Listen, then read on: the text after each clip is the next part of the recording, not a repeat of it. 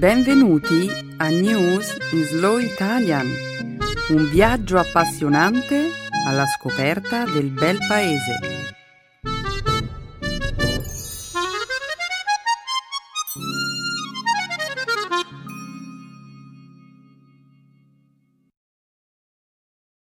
Oggi è giovedì 5 maggio 2016.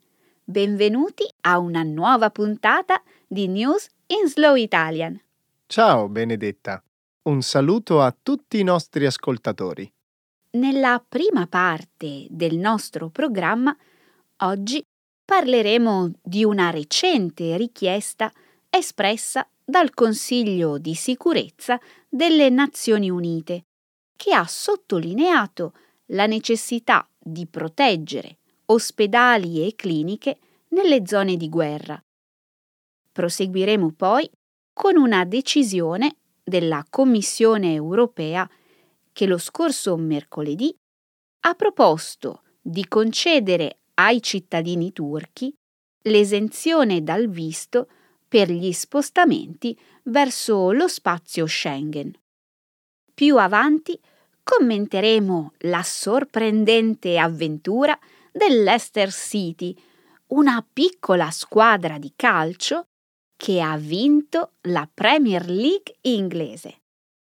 Infine, concluderemo la prima parte del nostro programma con una notizia che arriva dal Venezuela, dove lo scorso venerdì la più grande fabbrica di birra del paese ha interrotto la sua attività non c'è bisogno che ti ricordi che sono un grande appassionato di calcio, vero Benedetta? No, Stefano, non ce n'è bisogno.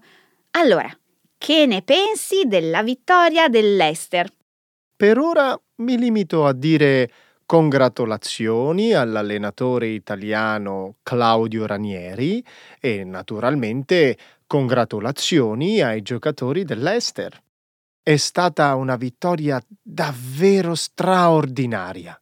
Concordo, la loro vittoria è stata davvero un risultato inaspettato. Ne parleremo più avanti, nel corso della trasmissione. Ora però dobbiamo continuare a presentare la puntata di oggi. La seconda parte del programma sarà dedicata come sempre, alla cultura e alla lingua italiana. Nel segmento grammaticale esploreremo la relazione tra il trapassato prossimo e le proposizioni subordinate, mentre nello spazio dedicato alle espressioni idiomatiche impareremo a conoscere una nuova locuzione, mettersi le mani nei capelli. Una programmazione eccellente, Benedetta. Grazie Stefano. Alziamo il sipario.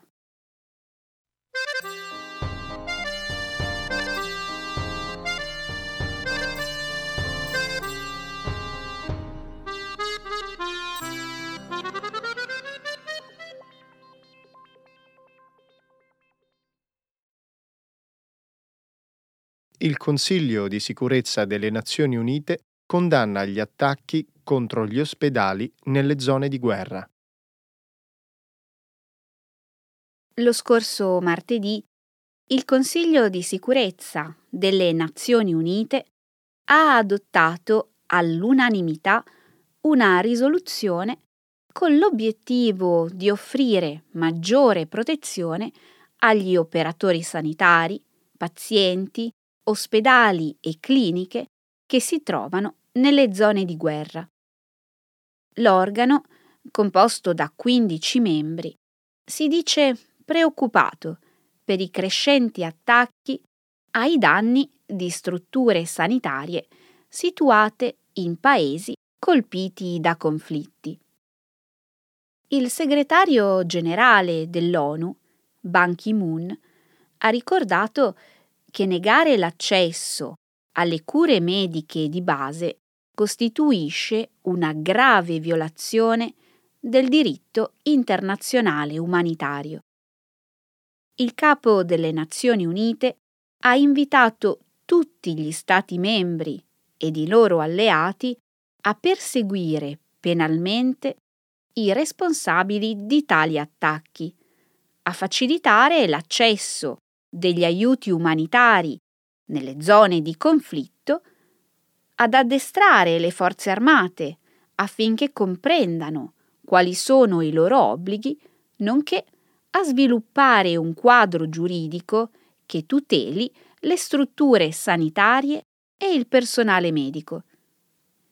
La Siria ha subito oltre 360 attacchi contro circa 250 strutture mediche, mentre oltre 730 operatori sanitari sono stati uccisi. Nel frattempo, nello Yemen, le attività di ospedali e cliniche sono state paralizzate dalla guerra. Alcune strutture sono state il bersaglio di violenti attacchi e altre hanno esaurito le loro scorte di medicinali e carburante. In altre strutture il personale medico si è visto costretto a fuggire. Benedetta, in realtà questi non sono incidenti o danni collaterali. Molto spesso le strutture e gli operatori sanitari sono il vero obiettivo dei combattenti, il che costituisce un comportamento vergognoso e del tutto ingiustificabile e la distruzione sistematica delle strutture sanitarie si ripete in altri conflitti, Iraq, Sudan del Sud. È vero, succede tutto il tempo. Di fatto succede così spesso che rischiamo di abituarci a questo stato di cose. Secondo le norme del diritto internazionale, gli ospedali che operano nelle zone di guerra devono essere trattati come dei rifugi e gli operatori sanitari devono avere la possibilità di svolgere il loro lavoro indisturbati. Sarà pur vero che la natura della guerra è cambiata, ma le regole di base non sono cambiate.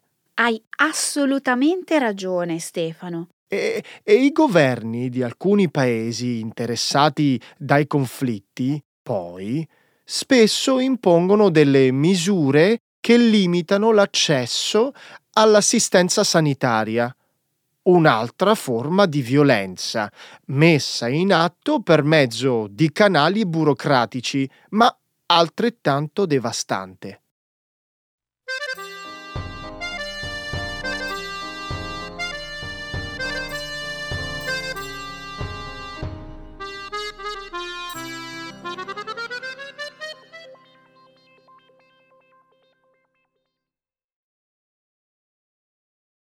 I cittadini turchi potranno viaggiare senza visto nello spazio Schengen.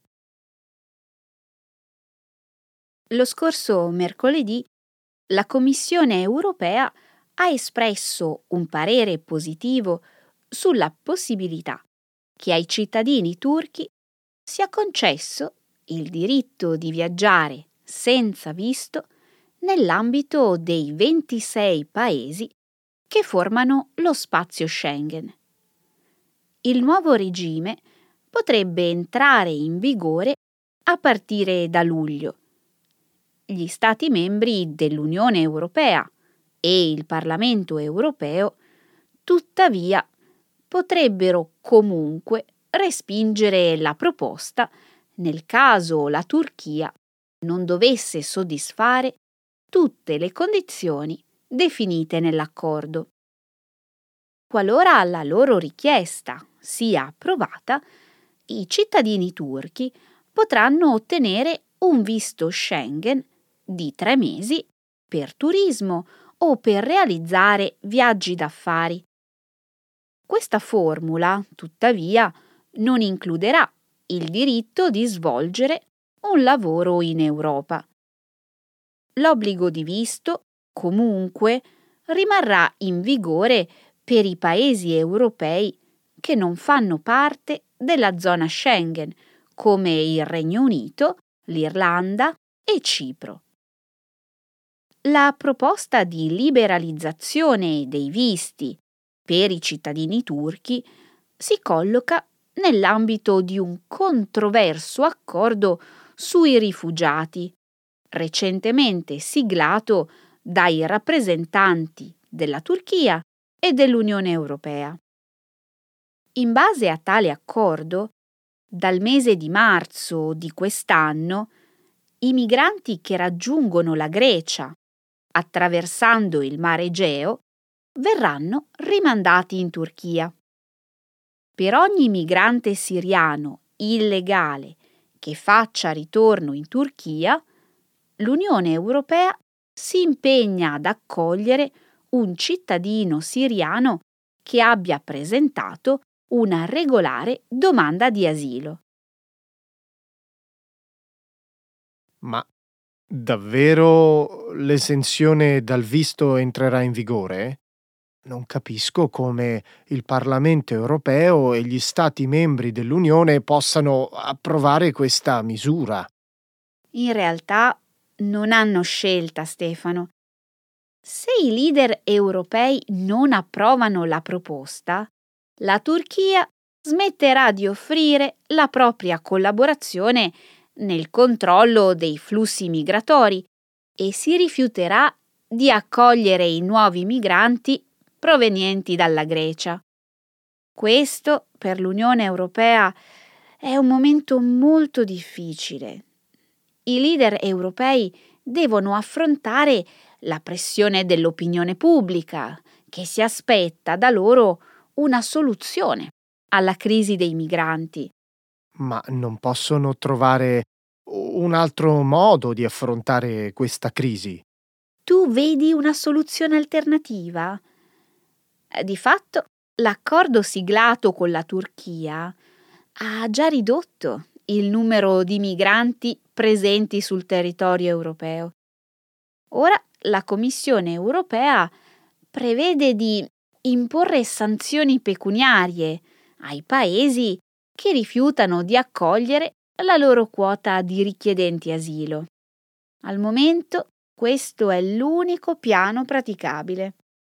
Ok, ma questo piano finisce per premiare la Turchia, sebbene il paese non soddisfi molti tra i requisiti normalmente richiesti dall'Unione Europea.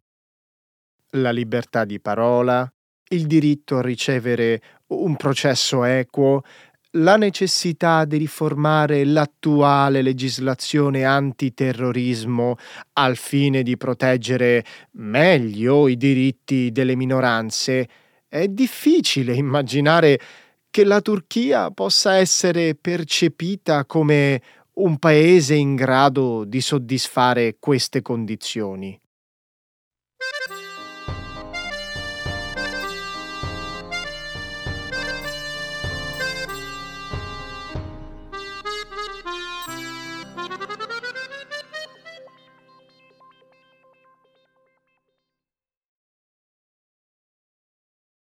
Una piccola squadra di calcio vince la Premier League inglese. Il Leicester City ha vinto la Premier League, un'impresa che è già stata definita come una delle più belle avventure sportive di tutti i tempi. Da quando è stato istituito, il campionato di calcio inglese, considerato uno dei migliori al mondo, è stato vinto soltanto da altre cinque squadre. I giocatori del Leicester, anche noti con il nomignolo di Le Volpi, si trovavano ai primi posti della classifica dallo scorso dicembre. La scorsa domenica la squadra aveva pareggiato per 1 a 1 con il Manchester United.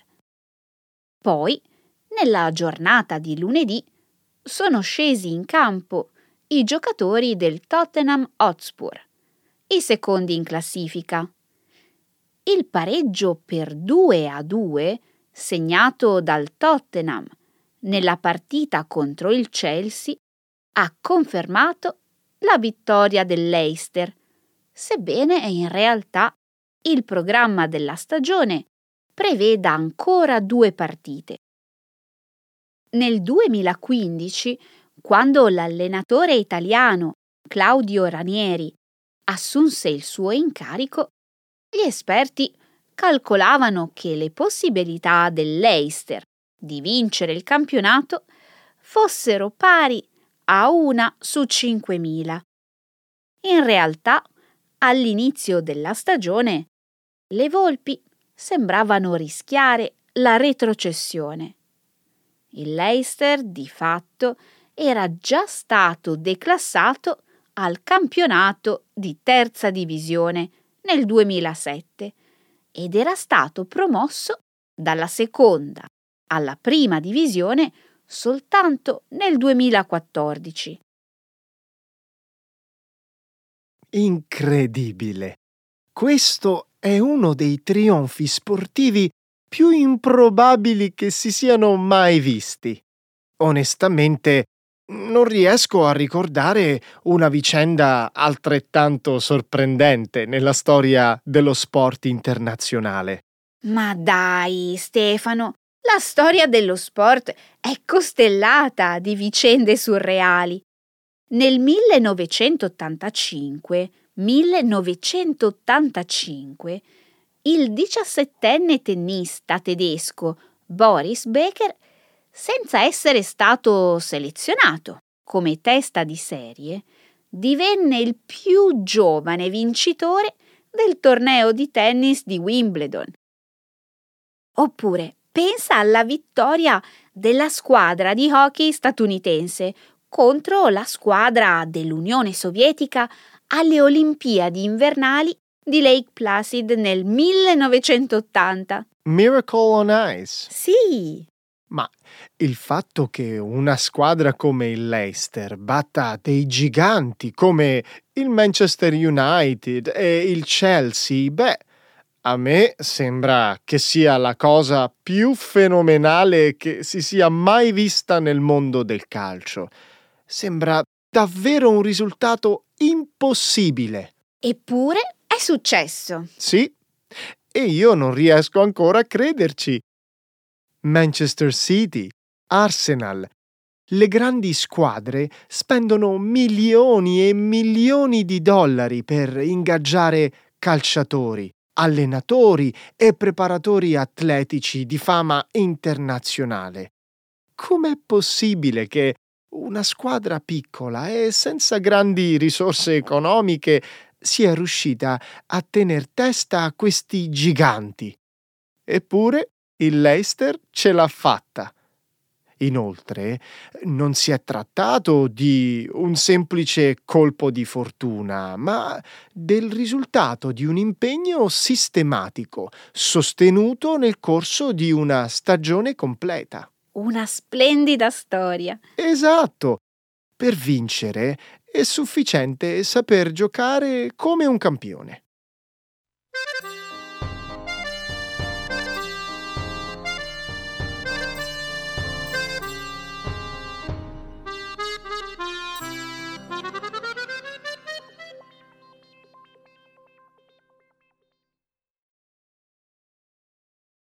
La più grande fabbrica di birra del Venezuela ferma la produzione. Lo scorso venerdì la più grande azienda produttrice di birra del Venezuela ha chiuso l'ultimo stabilimento del gruppo che rimaneva ancora in attività. La settimana scorsa, Empresa Spolar aveva interrotto la produzione negli altri tre stabilimenti di sua proprietà, sostenendo di non avere accesso ai dollari necessari per pagare i fornitori esteri di orzo, una pianta questa che non viene coltivata in Venezuela.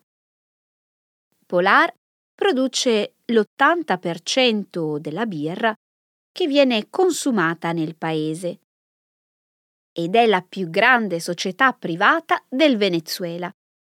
L'azienda produce anche altre merci, tra cui prodotti alimentari e bevande analcoliche, che negli ultimi tempi però era costretta a vendere in perdita a causa della politica di controllo sui prezzi imposta dal governo socialista. Ultimamente, inoltre, la società aveva dovuto licenziare 6.500 dipendenti. Altri 3.500 lavoratori perderanno il loro posto quando l'azienda esaurirà le scorte. Il governo venezuelano esercita un severo controllo sull'accesso ai dollari necessari per importare le materie prime dall'estero. Da otto anni ormai il Venezuela sta vivendo una crisi economica estremamente grave. Attualmente il tasso di inflazione è il più alto al mondo e nel paese mancano cibo, medicine e una molteplicità di prodotti di vario tipo. Per risparmiare energia elettrica, il governo di Nicolás Maduro ha recentemente lanciato un programma di sospensioni nella somministrazione di elettricità. Benedetta, vorrei azzardare una previsione politica. Ok. Il presidente Maduro ha i giorni contati. A causa della situazione critica che sta vivendo l'industria della birra? Situazione? Si tratta di un evento di grande rilievo nella storia politica contemporanea. Lo pensi davvero? Maduro ha detto che se l'azienda dovesse chiudere, il governo sarebbe pronto a rilevare l'attività e riavviare la produzione. Ma ti immagini la qualità della birra che produrrebbe il governo? Beh, come si suol dire, la birra cattiva di per sé non esiste. Il fatto è che certe birre hanno un sapore migliore rispetto ad altre. Hai ragione. Sylvia Plath, Edgar Allan Poe, Abraham Lincoln, William Shakespeare, Winston Churchill e persino Martin Luther erano tutti dei grandi estimatori della birra. Sei davvero preparato sull'argomento. Per citare le parole del terzo presidente degli Stati Uniti, Thomas Jefferson, la birra, se bevuta con moderazione, migliora l'umore, solleva lo spirito e favorisce la salute. Benedetta, un paese senza birra scoppierà una rivoluzione.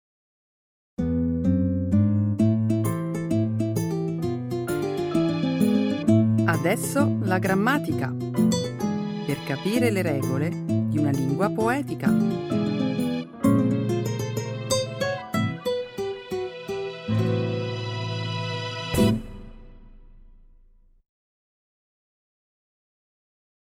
Tra passato prossimo and subordinate clauses. Sai che cosa si celebra in Italia il 25 aprile? A questa domanda dovresti saper rispondere abbastanza facilmente. Stefano, ma mi ascolti? Uh, sì, sì, sì, certo. Eh, scusa, mi ero distratto un attimo eh, perché non trovavo il mio cellulare. Uh, dicevi? Ah, sì, sì. Uh, gli italiani il 25 aprile festeggiano la liberazione dell'Italia. Bravissimo. E da chi si è liberata l'Italia? Ah, come da chi?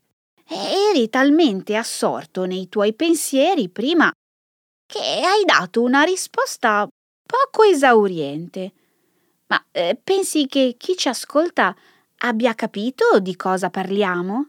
Va bene, sarò più preciso.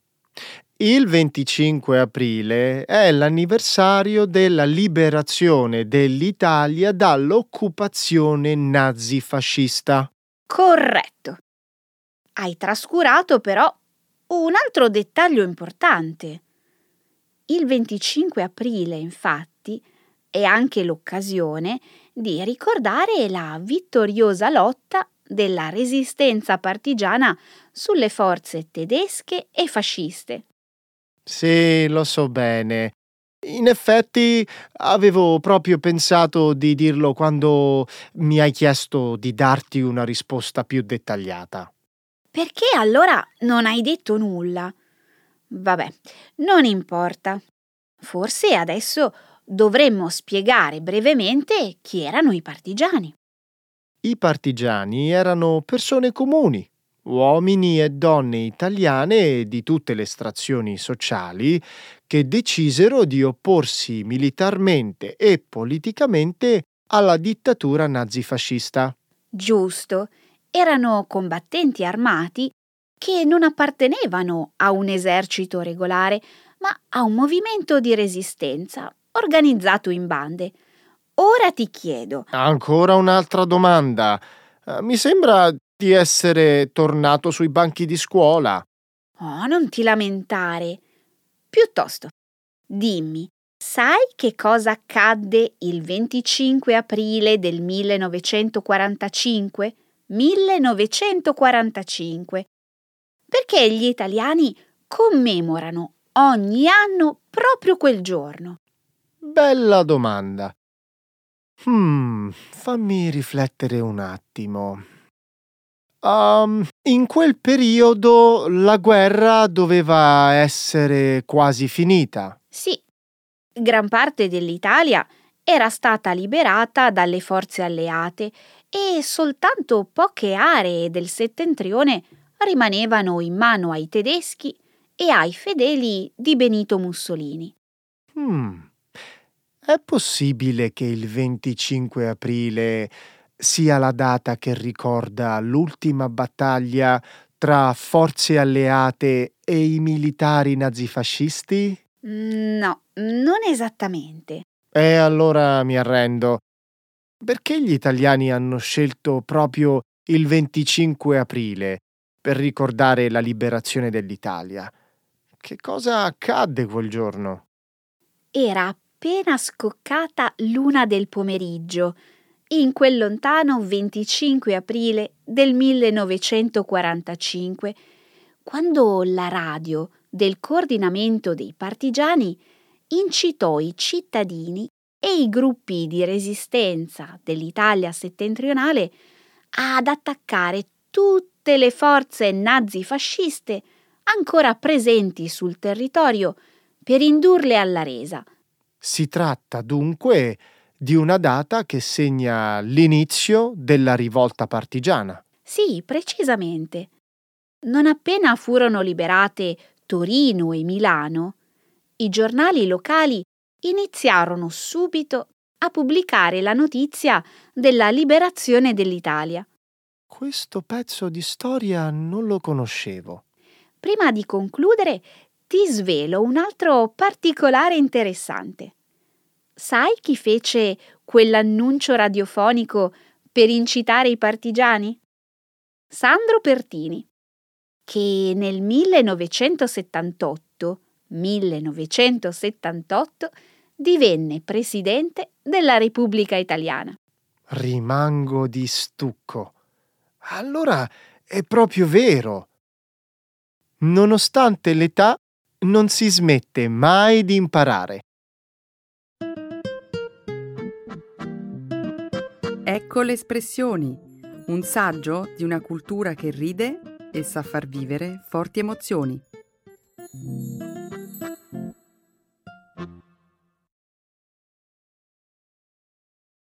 Mettersi le mani nei capelli.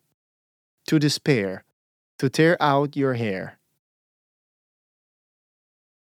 Immagino che tu conosca il nome del giornalista e scrittore italiano Marcello Sorgi.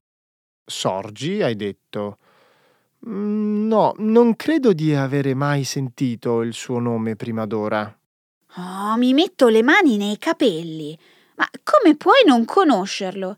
In passato è stato direttore del telegiornale TG1 e anche del quotidiano La Stampa. Ma magari so chi è, ma in questo momento ho un vuoto di memoria. Dai, non importa.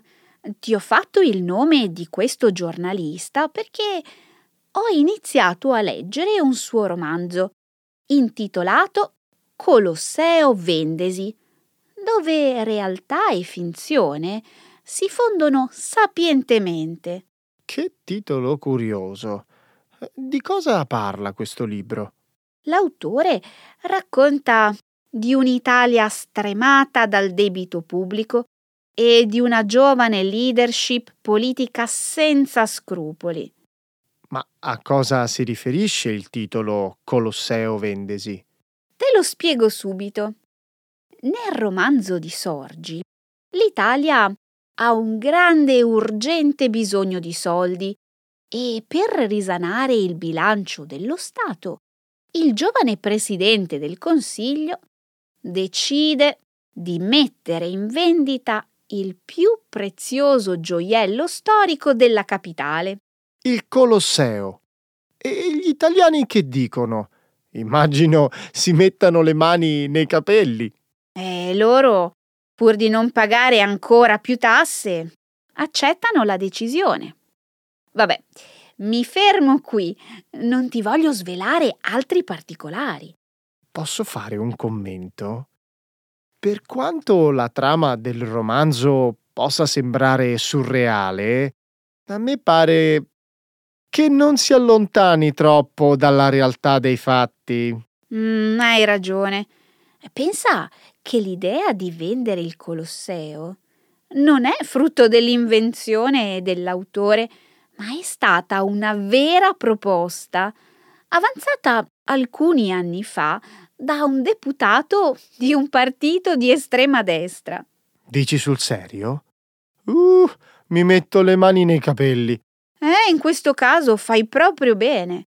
Ma insomma, se oltre alle aziende italiane finite in mani straniere aggiungessimo pure i siti archeologici e le opere d'arte, non ci rimarrebbe altra scelta che affiggere dei cartelli ai valichi di frontiera con scritto Italy for sale. E quanto sei esagerato. Lo sapevi che circa 430 marchi del Made in Italy sono stati acquistati da investitori stranieri? Eh, non sapevo fossero così tanti. La moda e il lusso sono i settori più richiesti. Il gruppo francese Louis Vuitton, per esempio, ha rilevato Bulgari, Pucci, Fendi e Loro Piana. La casa di moda Crizia, invece, è passata sotto il controllo di una società cinese. Un emiro del Qatar possiede Valentino e potrei continuare l'elenco ancora a lungo. È meglio fermarsi qua. Che fine farà la nostra bella Italia?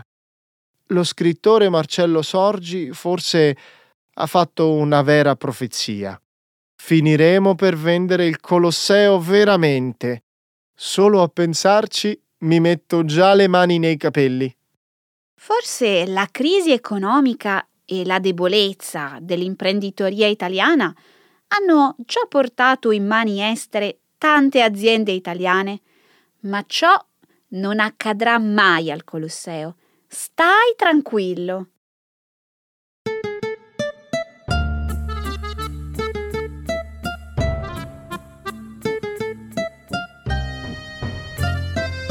Stefano, non mettiamoci le mani nei capelli, ma ahimè, il nostro tempo è finito. Ebbene sì, e allora non ci resta che darci appuntamento alla prossima settimana.